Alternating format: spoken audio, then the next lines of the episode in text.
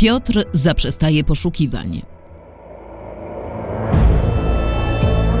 Czy ktoś zabił prosty język? Kryminał PKO Banku Polskiego. Długie letnie popołudnie. Dzisiaj Piotr nie zamierzał zostawać po godzinach. Nie zamierzał też nikomu się z tego tłumaczyć.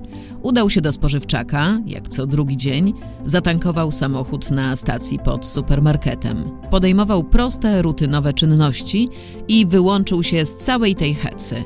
Zdecydował, że przygotuje żonie kolację powitalną, sałatkę grecką i ravioli. Do tego może poda wytrawne wino. Uroki małych miast. Punktach usługowych okazało się jednak, że wszyscy już wszystko wiedzą. Mieszkańcy Zandrowa zadawali mu pytania i mieli swoje koncepcje odnośnie do śledztwa. Wystarczy powiedzieć, że urozmaicone i z ogromną wyobraźnią. Teorie się mnożyły. Zwiał z depozytem bankowym, orzekła pani w berecie, która stała za nim w kolejce do kasy samoobsługowej. Kasy samoobsługowe stały się ostatnio niezwykle popularne. W efekcie kolejki i tam zaczęły się mnożyć, zwłaszcza jeśli ktoś kupował alkohol i potrzebował autoryzacji kasjera. To się inaczej nazywa, odparował Piotr, wiedząc, że tak łatwo się nie wywinie. Przy tym nasze pieniądze są nad wyraz bezpieczne, nie mówiąc już o gwarancji bankowej depozytów. Ale zadziwiające, jak szybko ludzie potrafili tracić zaufanie do banków. Przypuszczał, że zaraz ktoś powie o trzymaniu ich w domu. Z pieniędzmi trzymanymi w prześcieradłach był jeszcze jeden problem. Krewni nie mogli ich potem znaleźć. Miał wrażenie, że nikt go teraz nie posłucha. Jakby sam to wywołał. Proszę pana, wie pan, w czym jest wasz problem? Rzekł znienacka poważnie wyglądający mężczyzna ze starannie utrzymaną brodą, który do tej pory kulturalnie milczał. Najprostsze pismo ma 15 tysięcy wersów, a ja po trzech, czterech przestaję rozumieć, co tam jest napisane.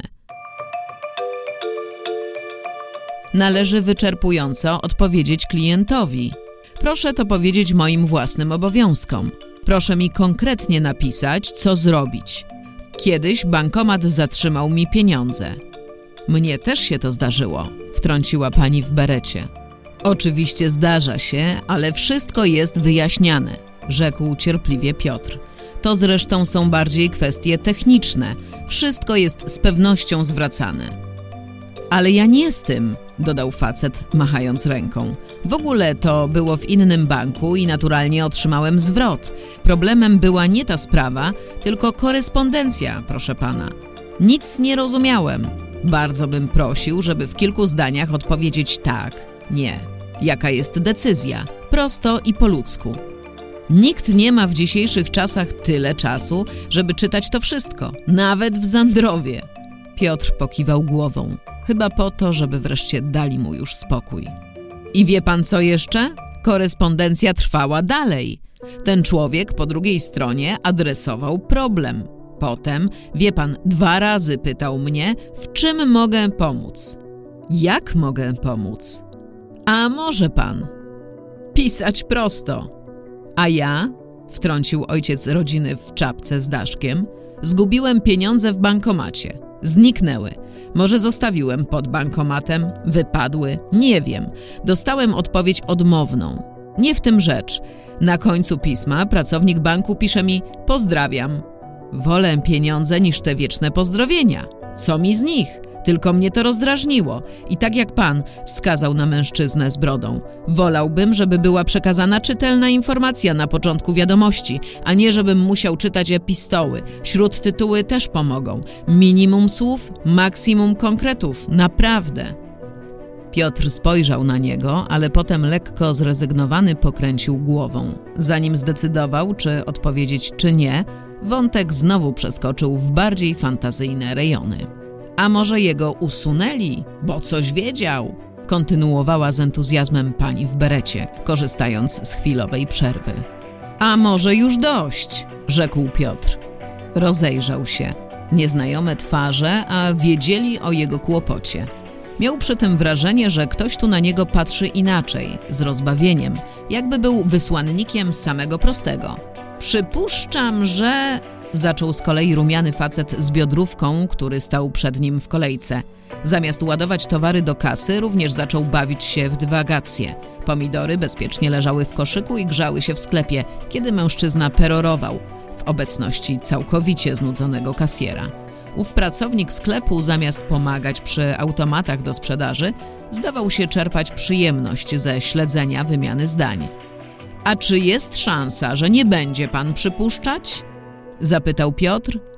Proszę mi wierzyć, przypuszczanie jest bardzo irytujące. Gdyby świat mniej przypuszczał, a więcej wiedział, byłoby wspaniale. Zapadła cisza. Sam zarumienił się po tych słowach i przeprosił. Następnie po prostu zostawił koszyk. Były inne spożywczaki, na przykład mały sklep osiedlowy. Co z tego, że dwa razy droższy? Ach, ten Zandrów. Uzyskał tu naturalnie wyższe stanowisko niż miałby we Wrocławiu, ale poza tym naprawdę lubił to miasto. Ale równie dobrze mógłby po nim chodzić z napisem na czole Szukam prostego, pomyślał sfrustrowany. Dotarł do domu. Już w środku usłyszał hałas za oknem. Może ptak, a może człowiek. Nie ruszał się, próbując przez chwilę wyłapać ten dźwięk. Powoli godził się z tym, że jest obserwowany, nawet jeśli nie wiedział przez kogo. Ktoś podążał za nim jak cień, w sklepie, na ulicy, nawet kiedy był już w domu. Piotr praktycznie oswoił się ze swoim prześladowcą. Ten, kto stał za zaginięciem Jacka oraz za usunięciem śladów krwi z domu prostego, znał jego posunięcia, jakby przyczepił mu lokalizator do podwozia auta albo do teczki.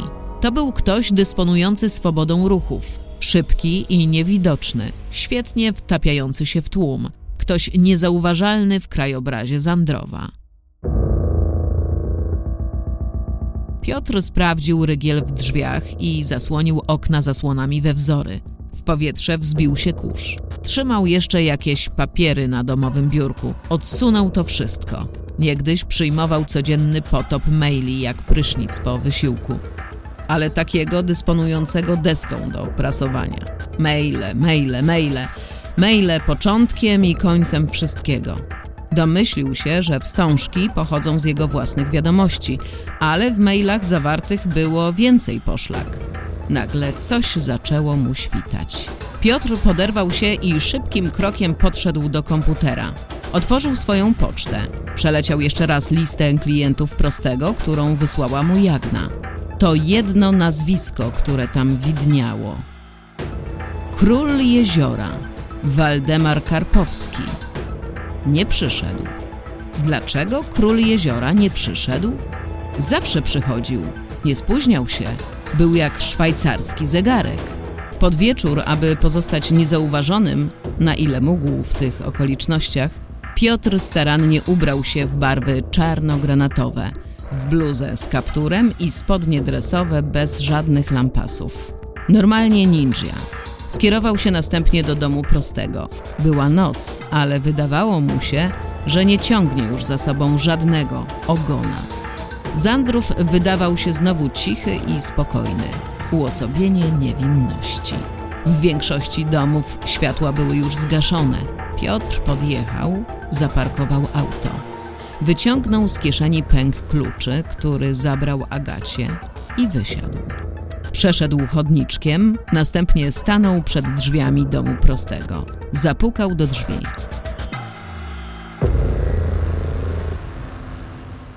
Czy za drzwiami będzie prosty?